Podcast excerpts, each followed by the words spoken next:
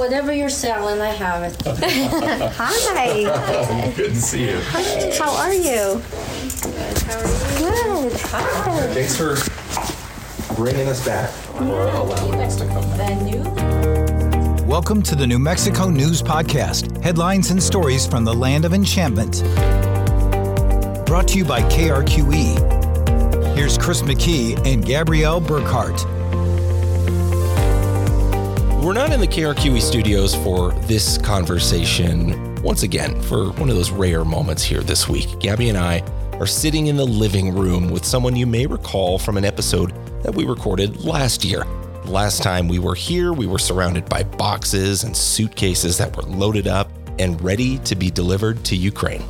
Yeah, so to set the scene a little more, we're back in Diana Horak's living room. She's a Ukrainian-born Albuquerque mother of two who's made several humanitarian trips back to Ukraine to deliver goods, medical supplies, equipment for Ukrainian soldiers and families, you name it. We thought it was only fitting to catch up with Diana once again as we recently hit the one-year mark of Russia's invasion of Ukraine, because a lot has happened since then. But Diana, thanks for having us back in your home and chatting with us. Thank you guys for uh, coming over. And uh, I just wanted to say thank you also for keeping the interest and keep, keeping the spotlight on that. I, I really appreciate your position and your support. You're welcome. We are glad to have your perspective because um, I think as we know, you hear the national news, and sometimes it is a little bit hard to picture the impact of those types of stories. And, and hearing from people who have real perspective is is important. We appreciate you. Thank you. Welcoming yeah. us to do that. And I know, you know, we chatted a little bit before we turned on the mics. You have a lot tied into this. So it's really, I think, helpful to hear from someone like you who has so much more perspective than Chris or I. So we'll get into what's happened over the last year, but first, I just wanted to ask you, how are you feeling today about the state of affairs in your home country and the continued war going on? Because I know you still have family and friends there that you've remained in close contact with. That's right, Gabby. And um, I'm not sure how to describe exactly what I'm feeling. It's a very mixed bag of emotions. Um, I'm feeling proud. I think that's the first thing that pops into my head. Because the resolve and the perseverance of the Ukrainian people um, that has been on display is unprecedented. We have achieved a true identity and understanding who we are as a nation, as a country, as a people. I have never seen unity like this happening before. Russia said they were going to take over Ukraine in about three, four days. It's been a year, and the fact uh, that David continues to fight Goliath is miraculous, to say the least. I feel devastated because when you try to tap in the understanding of what kind of loss of life, destruction, what has happened to my country over the past year, it brings so much pain. It brings hurt. And you don't really understand how it hurts until you feel it. And the first time in my life as a Ukrainian, I got to feel what it's like. I'm angry because um, despite all the politics and all the excuses that Russia makes about the special operation or the liberation, their mission remains to obliterate Ukraine. And as you know, it is not their first attempt to do so. Neither it is their last one. But this time, again, they're doing it through hurting civilians. So, mm-hmm. again, it's anger, it's pain, it's all of that. Yeah. We know last March that in essentially the first weeks of Russia's invasion, you helped your elderly mother evacuate and come to the United States. You shared that journey with us here in this living room on the podcast in part. And, and most recently, though, you helped your mom return home to Ukraine, as we understand, after she had been here for some time. Some people may be surprised to hear that. If you can tell us, what was it like having your mom here? And what was that decision like to move her back? Well, I was very surprised myself when it actually came to that, because we brought her here with an understanding that if necessary, she we were prepared to have her here to live the rest of her days. But what happened is that everybody has a hope to return home, wherever their heart is, wherever their home is. What happened with her specifically, we had some extenuating circumstances before we brought her, because in two thousand fourteen, or just a little bit before Russia invaded the eastern part of Ukraine, Donbas area, she made friends with a gentleman from Donbas, and they were, you know, just friends. But when his home began being bombed, she told him, get out of there, come live with me in Kyiv, you know, so whatnot. So he moved, and they have pretty much been together for a really good amount of time. He was able to go to Donbas a couple of times, but the last time he was barely able to get out and make it back to Kyiv. So we couldn't bring him here. Some of his documents remain in the occupied territory. Some are in, uh, some are in Kyiv. He did not have an American visa. We hoped that his daughter would be able to get him, but she ended up stuck in the occupied territory, and to this point, she wasn't able to leave. So when my mom came here, her, for the lack of another word, let's call him my stepdad now, uh, he remained in the capital, and he's pushing ninety. So when she came here, she was very worried about how he's going to be doing. And uh, some of this, she she loves it here. She she loves it, and it was good for her to be here, and we took care of some of her medical needs, but some we weren't able to do so just because, um, you know, different kinds of stuff within the New Mexico system of Medicaid, Medicare. But um, ultimately, when you speak no language, when you're advanced in years, you will never drive a car, you'll never learn English, you begin to feel lonely. And all of that sort of ended up with her saying, I want to go home. I can't, you know, my brother is still in Kyiv, obviously. Uh, my stepdad is in Kyiv. She says, I need to be there. Maybe I can help there more than I'm helping here, even though she was all, you know, fired up, packing all the stuff for the trips and, you know, helping with anything she could. So um, having her here was great, and especially knowing that she was safe was great, but every human being has a right to choose where your home is and a possible return there. Mm-hmm. So that's how it brought us to that decision. Yeah. And it was, was it a difficult decision for you all? It was. Yeah. Because um, whether you want to speak it out loud or not, it could have been the last time I saw my mom when I put her on the train. Uh, we speak every few days, but I don't know when or how or how things are going to happen. She's eighty-four. The war is going on. Um, even though she's relatively safe right now, you just never know how things mm-hmm. are going to go. Yeah. So yeah, it was difficult, mm-hmm. but it was right. Right. Because ultimately, you, like you said, everybody should have the ability and the right to go home. And that's what she wanted in her, in her heart. Exactly. And that's what the majority of Ukrainians that are scared, scattered around the world still want to do, which is amazing for me. Because as a running joke, a lot of Ukrainians say, oh, my goodness, you know, things can go so bad in our country. We just want to immigrate, you know, somewhere, anywhere. Just like anywhere in the world. But when they ended up somewhere and anywhere, the drive and the pain and the desire is to go home. They found out that they're bigger patriots than they ever imagined themselves to be. Mm-hmm. And when you first brought your mom to Albuquerque last March, that ended up, as we know, not being your only trip to Ukraine. People heard about what you were doing, knew you had some connections, and they wanted to help. How many trips did you end up making to Ukraine in the last year? And what were they like, if you could give us some understanding? You're right. None of those were planned. Absolutely. Um, in total, um, we made five trips. Four of them were to Ukraine. One of them was to Germany to help out at an orphanage that uh, has been evacuated from Ukraine with the kids that lost, you know, families, language, country, trauma. It was basically to do, to do a trauma debrief and to help out. But four other trips were to Ukraine specifically. And uh, all of them ended up being humanitarian missions with bringing supplies. and um, well, what those trips were like, I'm not sure how to describe a beautiful chaos, but it was a beautiful chaos. We did not realize that our call for help would turn out to be a much bigger thing than we expected. The response of people was absolutely mind-blowing, because when we first were preparing to return, we thought, well, okay, you know, we can put out an Amazon list and ask for thermals, you know, tourniquets, blood stopping, you know, something.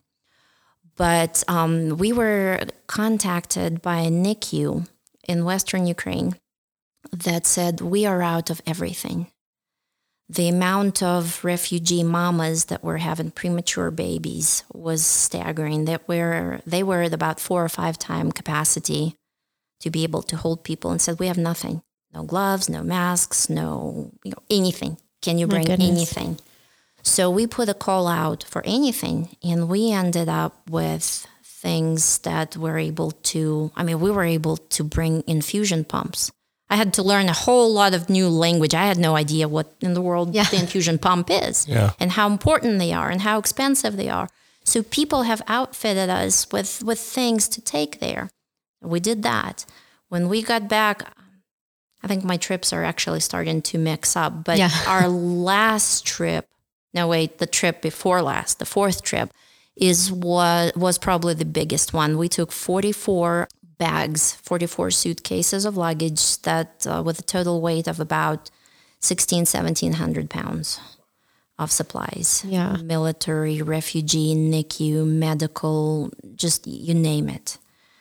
So um, my, uh, my daughter went on four of those trips with me. My son went... Uh, on one of them, and my husband faithfully remained here and corrected every mistake that I made in ordering things and like catching all my mistakes and helping me plan it. So yeah, it was it was insane. Mm-hmm. A lot. What do you think was the effect of bringing all those supplies? Well, Chris, if I were to give you one word, I would say life-saving. That's a one-word description of the effect, because literally, without any exaggeration, even the little amount of things that we were able to provide and bring there ended up saving lives as a result of the majority of those trips. And we're talking, again, we're talking supplies, the winter preparations, equipment for the N I C U, the elderly, the funds to assist in evacuation, all of that. It is saving lives. Wow. Mm-hmm. I wanted to jump back to the present situation for those who are there, and specifically about those family members that you have in Ukraine. What are things like for the people you know, your parents? They're they're in Kyiv, correct? Yes, they are. They are. After the return, after the initial bombings in March, um, Kyiv rallied, and the things that they have been able to come up with were really surprising. And let me you know, say something funny. Even the presence of what we call now resistant elevators, resistance elevators, rather. It's like, well, you know, what's a resistance elevator? As you know, there has been lack of electricity. Mm-hmm. So for days, for hours, sometimes fifty-five, fifty-two hours at a time, some houses, some apartment buildings don't have electricity. What do you do if you, like my friends, live on the twentieth floor? Oh, gosh. And... Um, you're stuck in an elevator. Yeah. So what they do now, as a part of resistance elevators, they leave supplies. People leave supplies for each other. If you get stuck for hours, you have a blanket, you have snacks, you have water, you have a chair to sit on, you have other things to take care of, things that you need to take care of. Electricity, like I mentioned, is um, dependent on the district where you live. Sometimes you don't have it for fifty-two hours. Sometimes you don't have it for six. Sometimes you don't have it for three. Where my mom is, thankfully, she is on a street that's connected to a hospital branch. So she gets more electricity than the average Kyiv person. I see. Uh, and she has a gas stove. So for her, it's been easier to to keep the supplies of hot water and, you know, hot food. And one of the first things that she did, actually, after returning from the States, because she was loaded with um, flashlights and lanterns, she just went around her apartment building and gave out the lanterns and the flashlights, because that, that's what helped. Yeah. Bomb shelters are outfitted with charging stations. People are bringing each other food. And the amazing thing is that throughout all of it, people are trying to maintain normalcy. You go outside, stores are working, businesses are open as much as they can be open. And right now, whoever has a generator is king. Sometimes you walk the street and it's just because that's the only way. There's no electricity, but you know, people try to continue supporting their businesses and their families that try to work. Yeah, I, I recall listening to an episode, uh, the New York Times does the daily.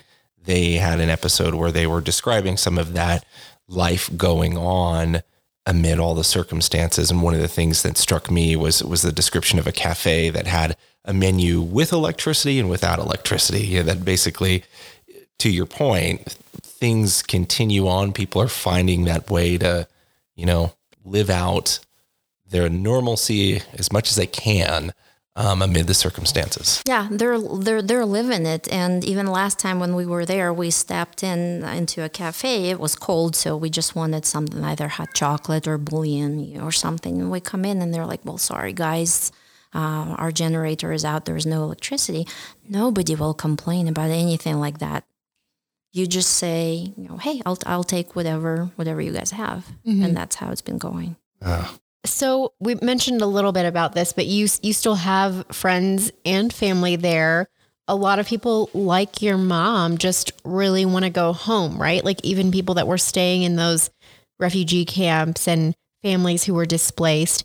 Can you share with us now, a year in, what is it like for some of those families who are still displaced from their homes? I'll tell you exactly what it's like, Gabby, because several days ago, I called a friend of mine who is in Western Ukraine and has been housing refugees since the beginning of the war. He's actually an American, married to a Ukrainian lady. And they love, they run a small ministry that hosted, um, you know, my mom when she was there. Plus, they were given other buildings to house.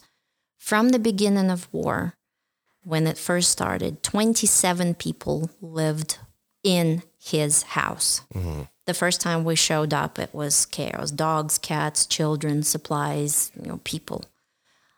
I called him about three days ago and said, "Hey guys, what are you doing?" And he's like, "Well, we're celebrating Family Day." I'm like, "It's not a national holiday. Well, what Family Day?" Three families still remain living with him to this day. They want to go home. They can't go home yet because they're from, you know, the tough, the hotspot territories. And um, the way that we measure what it's like is by children. We learn to count children. The baby that was born in March, we look at her and we go, when this is over, she will not remember. We look at other ones. You know, you have a five-year-old, right, Abby? Four, she, yeah. Four-year-old. We go, thank God, she would not remember. Joel's eleven-year-old will always remember what it's like. But this is how we look at them. This is how we say we count war. And anywhere, my friends who are in Bali, in Austria, in Germany, in the States, this morning I talked to a family member who, oh my goodness, she's in Bali. Her only drive, I want to go home. I want to go home. Mm-hmm. So what? what is Family Day? It's something that they made up. Yeah. Because now, the people who you have never met, who used to be absolute strangers, are something that you consider family.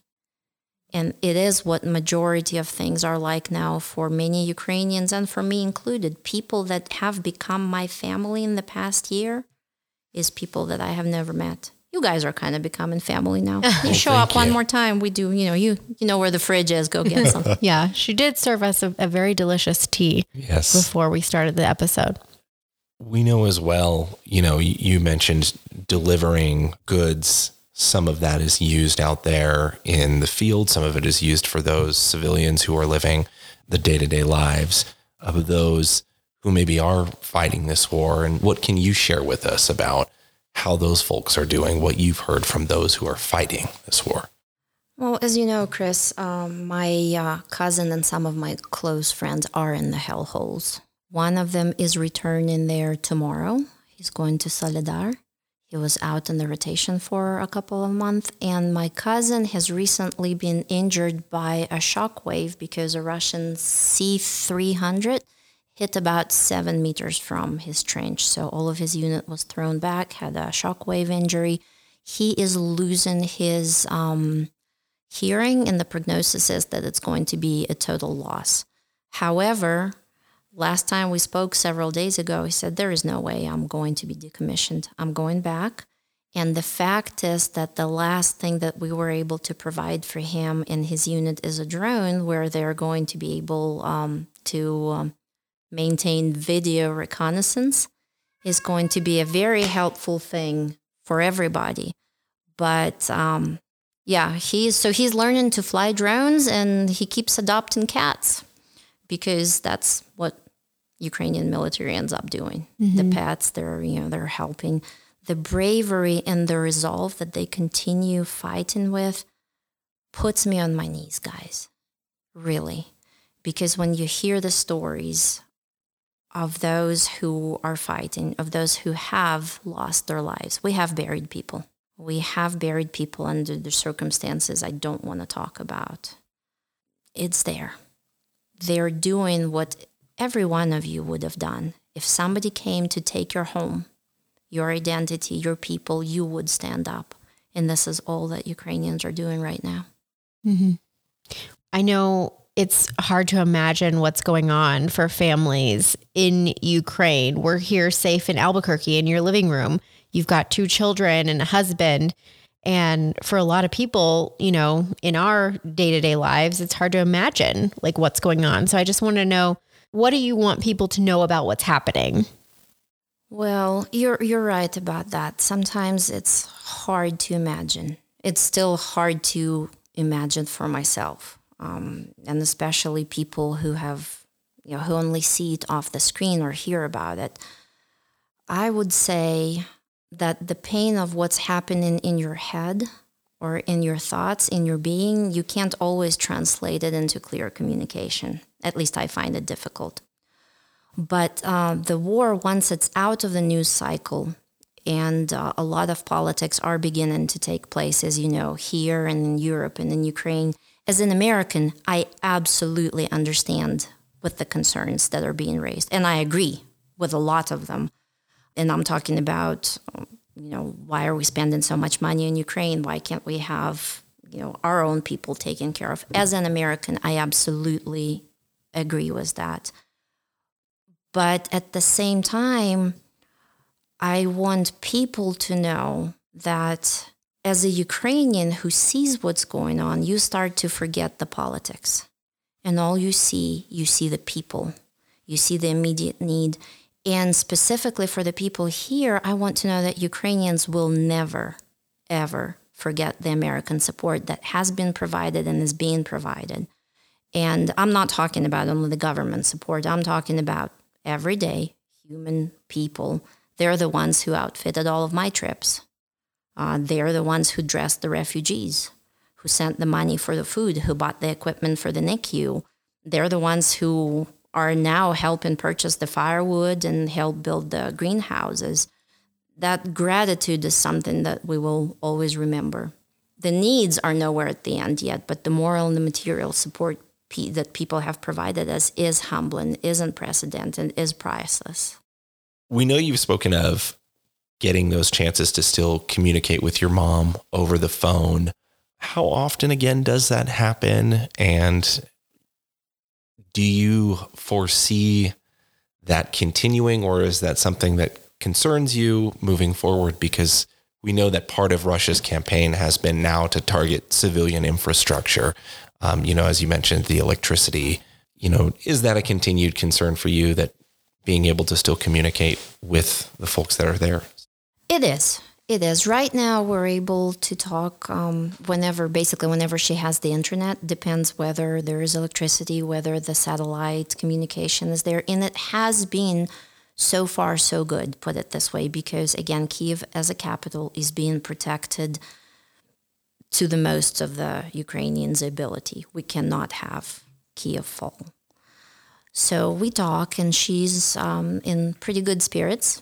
She actually, last time she said uh, to tell everybody hello who's asking about her. So hello.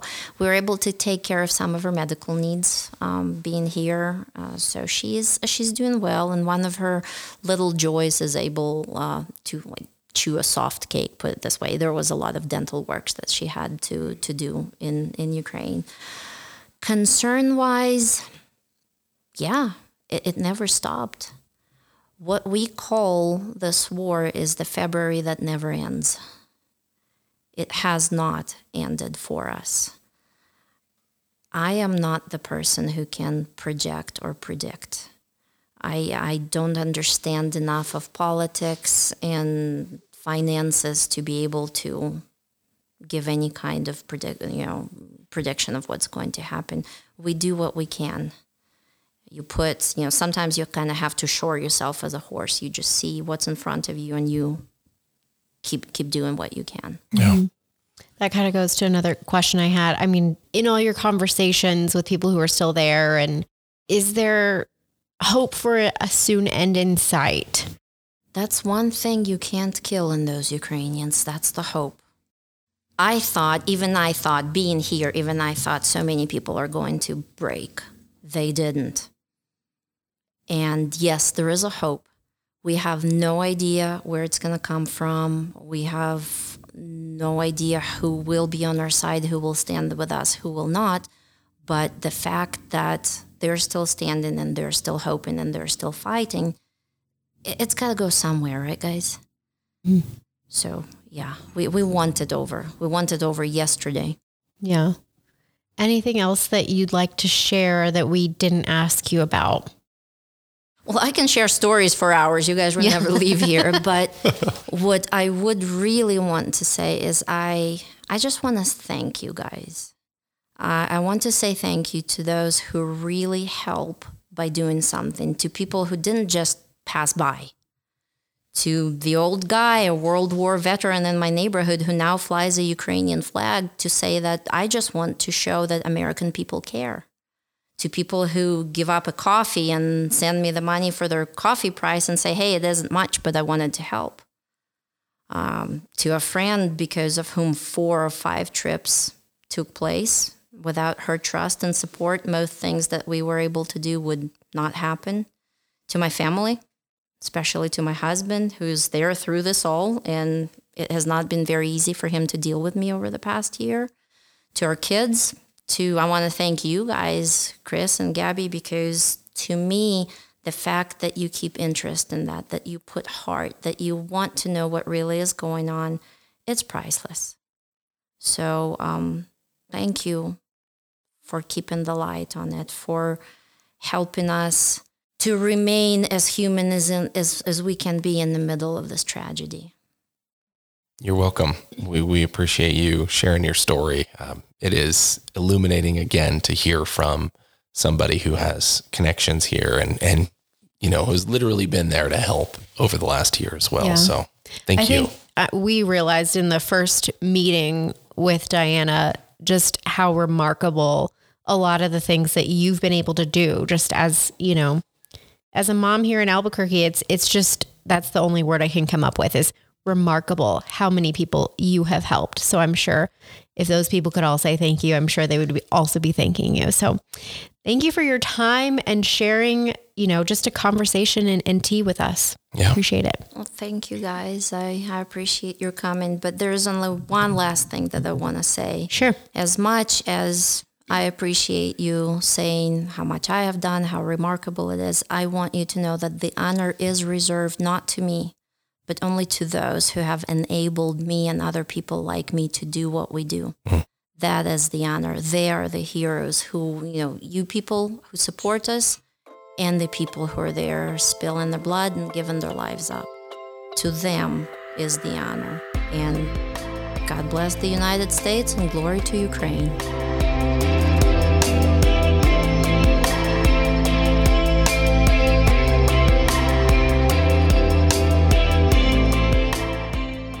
Okay, you might have heard um, another guest roaming around. That's Charlie, Diana's cat.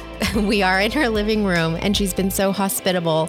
We really appreciate, again, Diana Horak sharing just insight with us about what's going on in Ukraine, what's going on with her own family. Here we are a year later. It's unfortunate, you know, there is still a war going on. But thank you, Diana, again, for chatting with Chris and I.